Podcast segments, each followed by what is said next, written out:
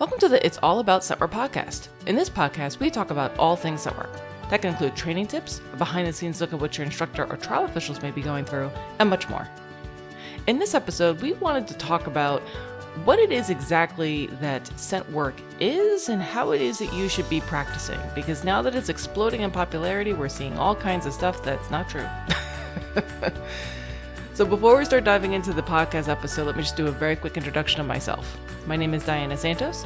I'm the owner and lead instructor for Scent Work University, Canine Fitness University, Dog Sport University, and Family Dog University. These are online dog training platforms that are designed to help you achieve your dog training goals by using high quality dog training instruction. And we're very fortunate to have a client base that's quite literally worldwide. As far as Scent Work University in particular, we provide online courses and webinars that are designed to help you either first get started in scent work, develop some more advanced skills, or to get you ready for trial if that was something that you were interested in. So, you know a little bit more about me, let's dive into the podcast episode itself. So, the reason that I wanted to do this podcast episode is two different reasons. One, I've seen some things on social media over the last couple of weeks that are just wrong. but I also have been out and about doing some other things, and people have been asking. Oh, also, I see that you own Scent Work University. What is scent work? And I've been trying to explain to people who are not dog people at all, they're just in the public, what scent work is, what it is that we do in scent work, and going from there. So I wanted to break up this episode into two different pieces. One is really trying to nail down what scent work is. And then the second half is how it is that we should be practicing with our dogs, like just some real general rules that we should be following. So the first and foremost thing to really talk about is well, what is scent work? and scent work for our purposes, for what we do at Scent Work University, and what the majority of us are doing at sport, is we are having our dogs hunt within a specific area for a trained target odor.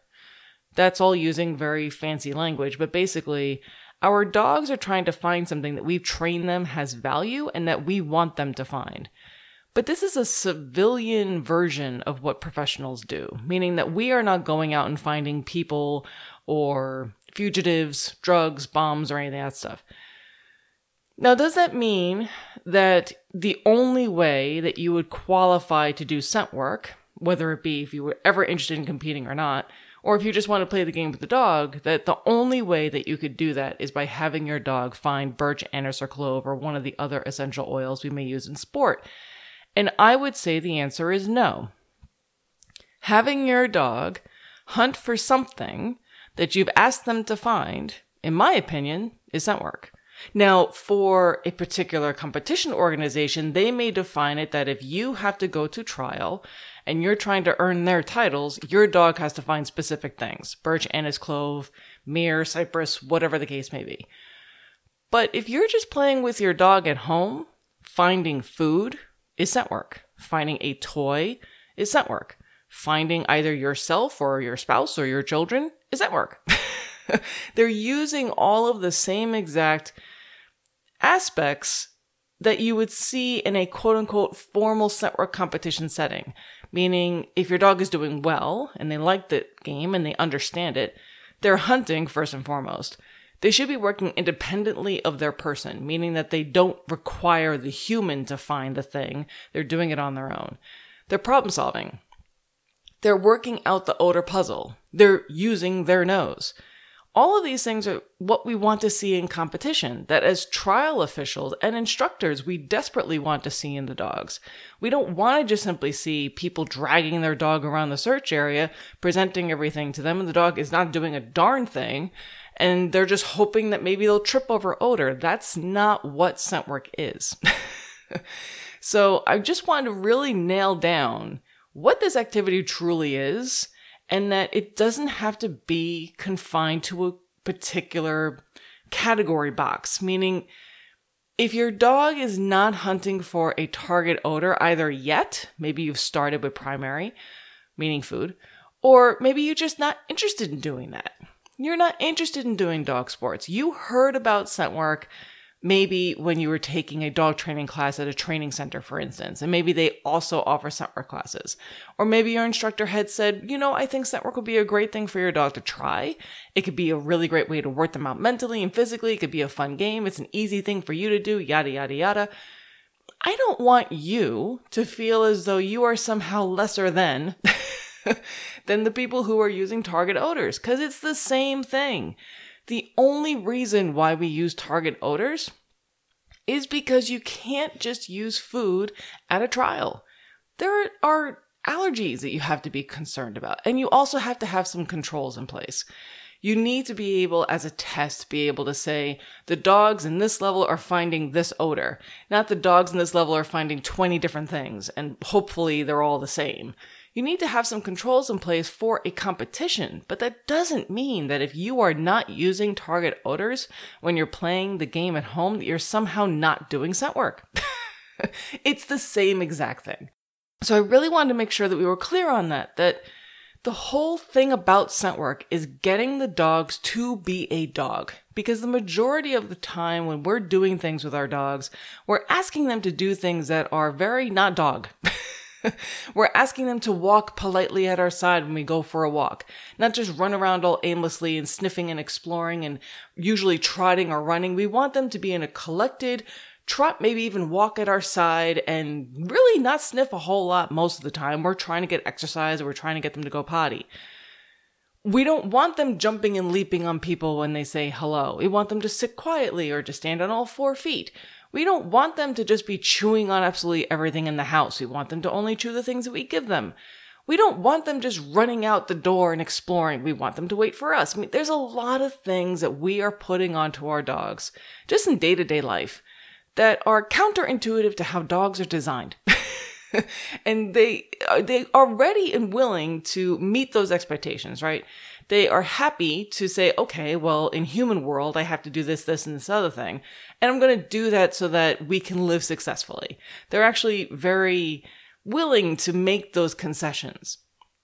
But the whole point behind scent work is that it's allowing the dog to practice and to celebrate one of the key components of being a dog, and that's using their nose.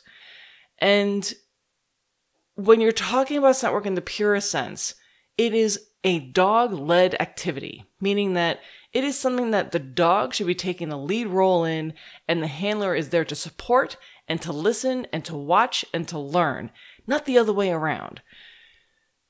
That's what scent work is, regardless of what it is that your dog may be hunting for. So I don't want anyone who may just be playing this game at home because they're trying to do something with their dog to use their, their mind a little bit to ha- let them have a little bit of fun to get the benefits of scent work. But they're not interested in competition. They don't even know what dog sports are. They don't care about dog sports. They have their dog as a companion and they're doing this activity that in my opinion every single dog should be doing. I don't want those people to feel as though they're somehow this ostracized oh dirty little secret that we don't talk about. The fact of the matter is is that if we could get every single dog owner in the entirety of the world doing scent work, the world would be a better place for our dogs. They would be better behaved, they would be much more fulfilled. It would just be great. It would be really helpful. So I don't want people to conflate what the recommendations or the requirements are for a particular competition organization with what the activity is. Those are two completely different things.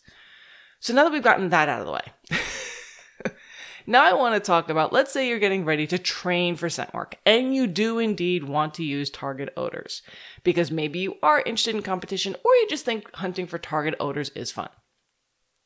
Some of the things I've been seeing on social media as of late, because scent work is really exploding in popularity, is quite frankly just wrong. it's not even close to correct. And it's also something that we see if you've been involved in this activity for any length of time, there are trends and there are patterns as far as what people think that you're supposed to do.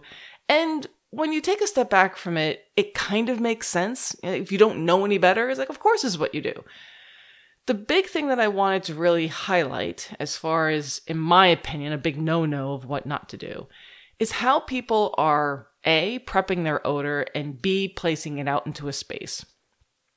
So, when we're talking about the target odors, The reason that they're used, one of the reasons, is that they're fairly potent. You don't have to use a whole lot. You actually don't have to use much at all. And some would argue that some of the competition organizations, where they're placing one or two drops of oil directly on an individual Q tip, that that's way too much. That could be a debate for a different time. What I really want to make certain that people understand is that you should not, again, really stressing this, should not be dipping your Q tip into the vial of odor, soaking it so it is dripping, and then placing that somewhere in your search area. That is, that's a huge no no. Don't do that. It is so concentrated. It is so much odor. Particularly if you have a more sensitive dog, you really could be ruining the experience for them because it's basically like punching them in the face. There's so much odor.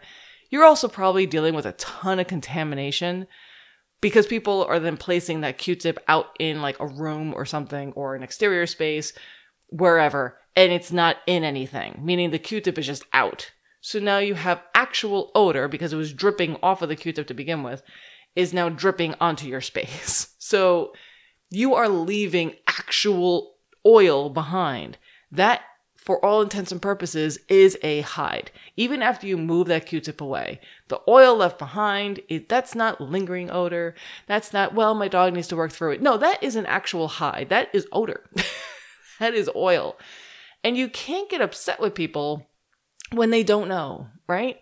If you just hear about, oh, you know, you have some oil, you have some Q-tip, you plate the Q-tip out, and then we're good. Well, if you're not explaining it in enough detail, these are the types of things that people are going to do. So I wanted to make sure that we're clear that the preparation of your odor, how it is you actually get it so that there's odor associated with the Q-tips, is done correctly. And also how we're placing it within a given search area is also done correctly. And this is not just me being paranoid. This isn't just me being a pain in the butt. There's a reason why these things are done a certain way. First of all, we want to make sure that your dog is successful. We want to make sure the odor is being handled properly. And we want to make sure that you're not doing any undue contamination within your search areas. But particularly when people hear, well, you need to do field trips in order for your dog to be successful. You could be contaminating everywhere that you go. and there's more and more people doing scent work. So you could be potentially making their dogs' lives very difficult because they come up, they have no idea that you did a search the day before. There is oil actually left behind somewhere. Their dog comes up and says, Look, I found it. And their person gets all upset because they didn't put their hide there. Leave that alone. Stop doing that. Oh my God, why are you being so naughty? When the dog's not being naughty, the dog is 1 million percent correct, but they have no way of knowing. So, we do cover in a fair amount of detail how it is that you should prepare and store your odor in one of our webinars that we have on Scentwork University. And it's called Prepping and Storing Odor. but just to give you a quick and brief rundown, when you are preparing your odor, there are two different methods that you can choose from. There's a 24 hour cooking method, and there is the placing the oil directly onto an individual Q tip. For the 24 hour cooking method, there is no actual cooking involved. you're not placing this into the oven or a microwave or anything. All you're trying to do is to allow for the vapors to fill a canning jar that is filled with Q tip halves so that they all have a fairly equal amount of odor, but it's not that much. So, what I mean by that is you can have a large canning jar, place it, uh, fill it with Q tip halves that you cut them in half, and you're placing three to five drops of actual target odor on the inner wall of that canning jar. You close it, you shake it, you let it sit for 24 hours. After that point, all those Q tips will be ready for you to use. How many will you use into an actual odor vessel? That means a thing that you're putting your Q tips into, and that's where you put into your search area. Typically speaking, it's a range depending on what it is that you're doing, depending on the space, depending on the level of the dog, depending on what it is that you may be working on. But it's a range of one to five Q tips, right? So that's the 24 hour cooking method in a really small nutshell. You then have the placing the oils directly onto a Q tip.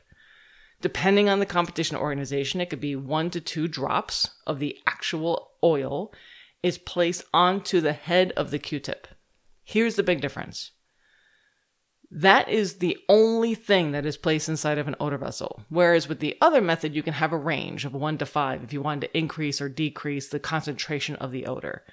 When you're placing oil directly onto a Q-tip, you have a ton of odor already. that is very high. You only want to place one Q-tip that's scented in that ma- in that manner into one individual odor vessel, and that is going to be your hide that you place out in the search area, which is the thing that your dog is trying to find. Again, the reason why this is important to go through is that is dramatically different from sticking your Q tip into the vial of odor, soaking it up, and then just tossing your Q tip somewhere in the space. so, again, I know even for people who are just interested in doing this for fun, but they do want to use target odors, this seems kind of like, why do I care? Like, what difference does it make? It could be making your dog's life really difficult. Because again, if they come up and you haven't been handling your odor properly, they could be telling you that there is actual oil here. There's oil where this Q-tip used to be. And you're frustrated because you don't actually have a hide there now. There's not a Q-tip or an odor vessel at that moment. And you can completely demotivate your dog or frustrate them to the game because, for all intents and purposes, they're right. We just don't see it that way because we don't have the nose of a dog.